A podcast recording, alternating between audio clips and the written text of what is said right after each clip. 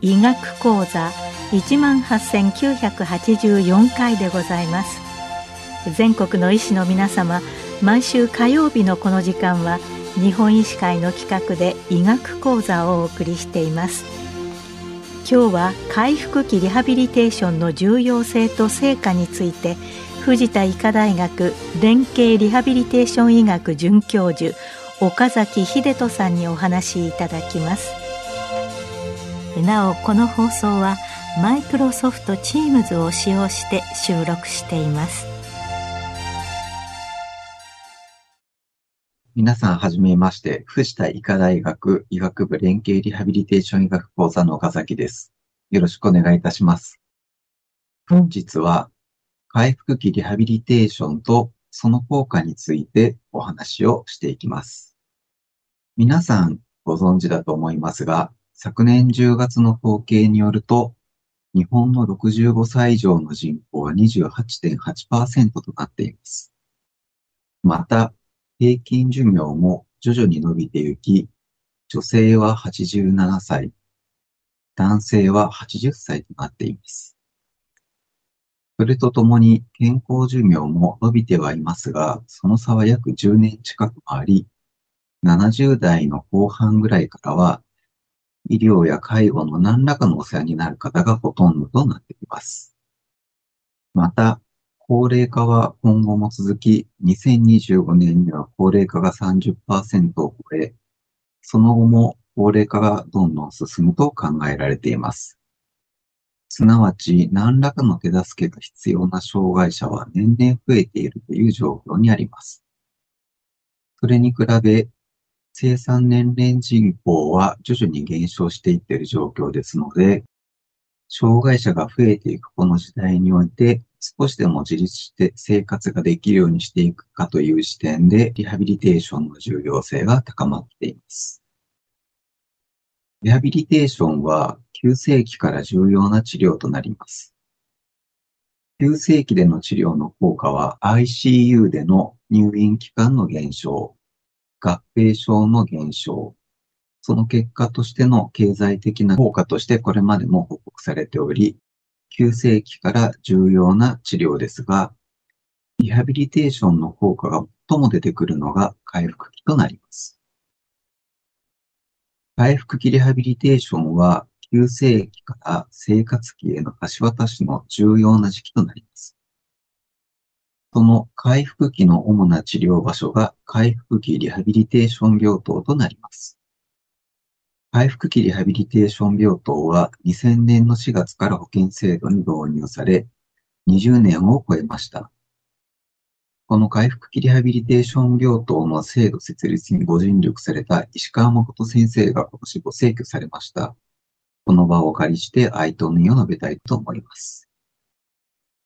さて、先ほど述べた通り、回復期リハビリテーションの主な場である回復期リハビリテーション病棟は、急性期治療を終えてリハビリを行う病棟です。まず、回復期のリハビリテーションと回復期リハビリテーション病棟が混合されて捉えられていることがありますので、そこからまず整理をしたいと思います。回復期リハビリテーションは、急性期治療を終え、集中的にリハビリテーションを行い、回復が最も得られる期間を回復と呼びます。一方、回復期リハビリテーション病棟は、回復期のリハビリテーションを行う病棟となります。この回復期リハビリテーション病棟は保険診療上適用疾患が決められています。主には脳梗塞や脳出血などの脳血管疾患、その他大腿骨、骨盤脊椎などの骨折が主な疾患となります。その他、術後や感染症などの急性期治療後の廃業なども適用となります。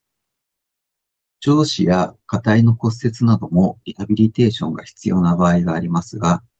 多くは ADL での制限が少なく、外来通院で対応なことが多いため、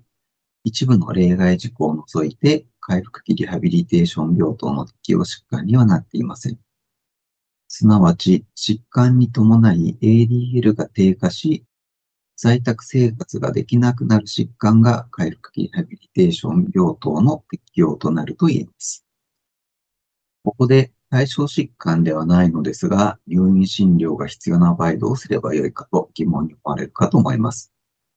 保険診療所、当該病棟の入院患者の8割を対象疾患となっていればよいため、その制限を守れば対象以外の疾患でも病棟にすることが可能です。そのため、我々のところでは、硬い骨骨折など、適応外疾患でも ADL の低下をきたし、入院リハビリテーションが必要な場合は、回復リハビリテーション病棟にして治療を行う場合があります。さて、このリハビリテーションの治療ですが、残念ながら現在でもあまりリハビリ自体を大学の系統講義で習うことが少ないです。そのため、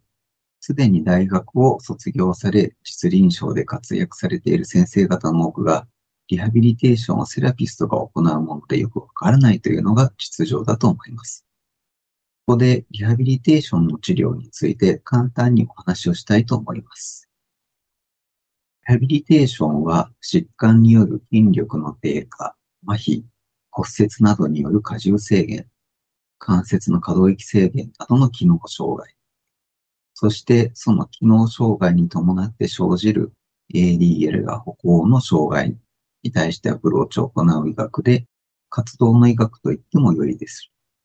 そのため、治療範囲が機能の障害から活動、活動が行われる環境までがその治療範囲となります。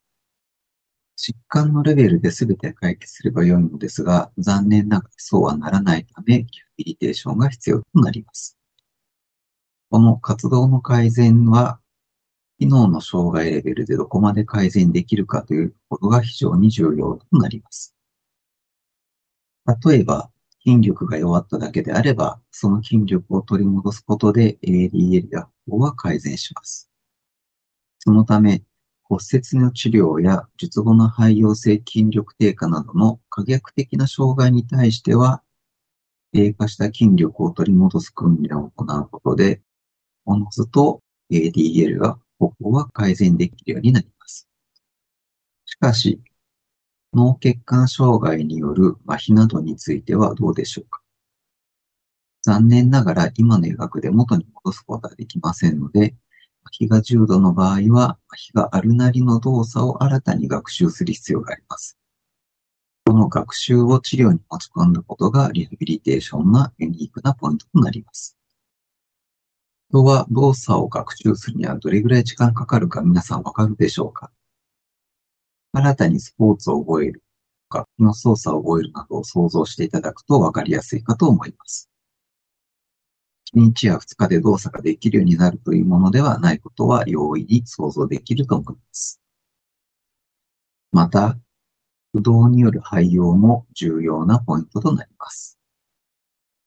不動に伴い筋力は約4週でおおよそ半分程度まで低下し、不可逆的な放縮も生じ始めます。そして落ちた筋力を取り戻すためには、低下した期間のおよそ倍は必要となります。そのため、脳血管障害に伴う麻痺症例では、現状則の筋力増強や関節可動域の改善を行いつつ、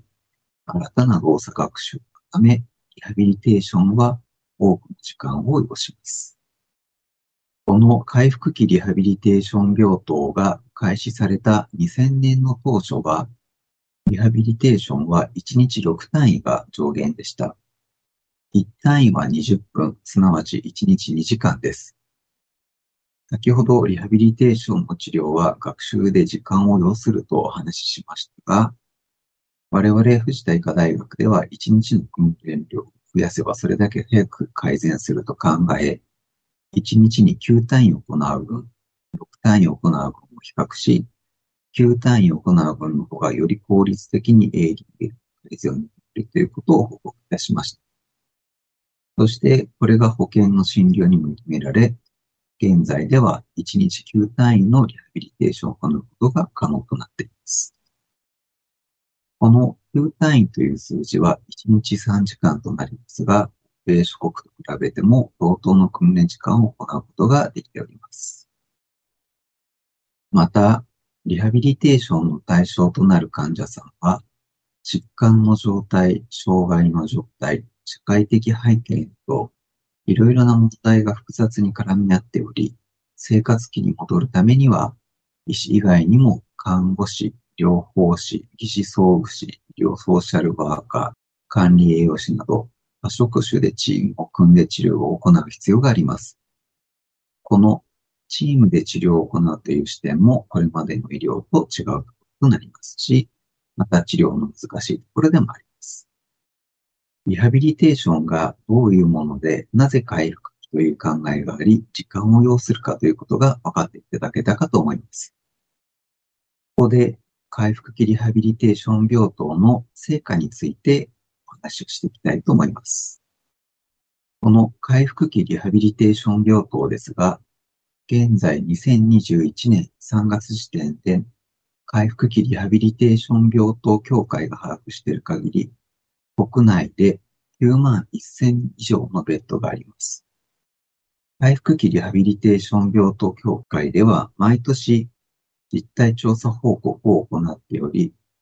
今回その結果をお示ししたいと思います。この結果は全国の対象病棟の6割強高い回収率の結果となります。回復期リハビリテーション病棟の対象疾患は、回復期の制度が始まった2000年代前半は、脳血管障害が半数以上の割合でしたが、年々下がってきております。最新のデータでは、45%が脳血管障害などの中枢性の疾患、整形外科疾患が46%、それ以外が肺葉などの疾患となっており、おおよそ現在では脳血管障害と整形系の疾患が半々というような状況となっています。平均年齢も年々上がってきております。最新のデータでは76歳が平均となってきています。また、発症から入院までの期間は年々短くなってきておりましたが、2020年では29日と発症約1ヶ月となっております。これは2020年から発症から回復期病棟入棟までの日数制限が撤廃されたためだと考えられています。回復期病棟入棟日数も年々低下してきており、平均65日と約2ヶ月となっています。自宅復帰率は年々上がってきていましたが、2013年あたりから徐々に停滞をしてきており、ここ数年は逆に減少に転じてきており、だいたいここ2、3年では自宅復帰率が66%程度となっています。一方、自宅以外の有償診療所、介護医療院、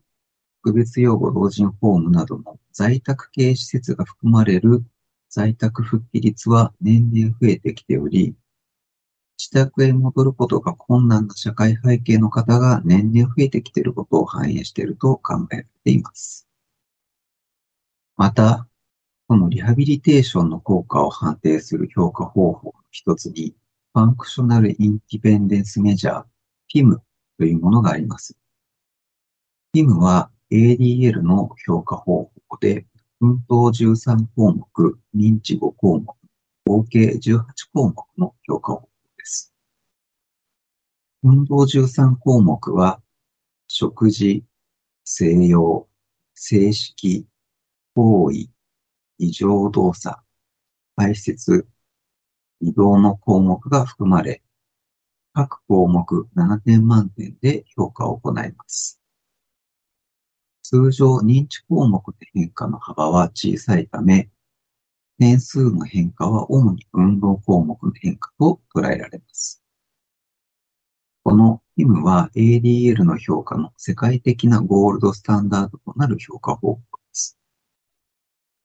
通常、この点数の変化である利得、この利得を要した時間で除した法律、さらに、算定上限日数で点数を調整する実績指数というものが用いられます。実績指数は日本のみで用いられている指標で、この数値によって病棟の基本入院量が変わってきます。この実績指数という指標は2016年度から導入された指標で、この数値が改善するように各病院が取り組をしております。実績指数は脳血管障害と整形疾患では、ヒムの点数を同じだけ上げるための困難さが加味された指標となっており、ヒムの利得や効率が同じでも、脳血管疾患とその他の疾患では実績指数の点数に違いが出てきます。退院時のヒムは毎年90点前後で推移しております。この90点という点数は認知の点数を除いて考えると、おおよそ60点から70点あたりになり、階段や浴槽などの難しいところの動作は解除は残りますが、まあ、他の動作は自立しているという点数になります。義務の利得は調査が始まってから16点から17点あたりが平均でしたが、実績指数が導入された2016年からは徐々に伸びてきており、2020年では平均24点となっています。この実績指数は収益減少に直結するため、各病院が努力を行い、発症早期からの受け入れなど徐々に治療成績が改善している様子が伺われます。また、入党日数も下がってきていたのも、この実績指数の改善につながったのだと思われます。結果として、回復期では急性期での治療期間の短縮や、発症からの在宅復帰までの短縮化に寄与しております。このように、回復期のリハビリテーションでは患者の自立度を上げて、元の生活に近づけるよう日々努力がされています。これからのさらなる高齢化に向けリハビリテーションの重要と現在までの成果がおかり、お分かりいただけたかと思います。ご清聴ありがとうございました。今日は回復期リハビリテーションの重要性と成果について、藤田医科大学連携リハビリテーション医学准教授、岡崎秀人さんにお話しいただきました。なお、この放送はマイクロソフト Teams を使用して収録いたしました。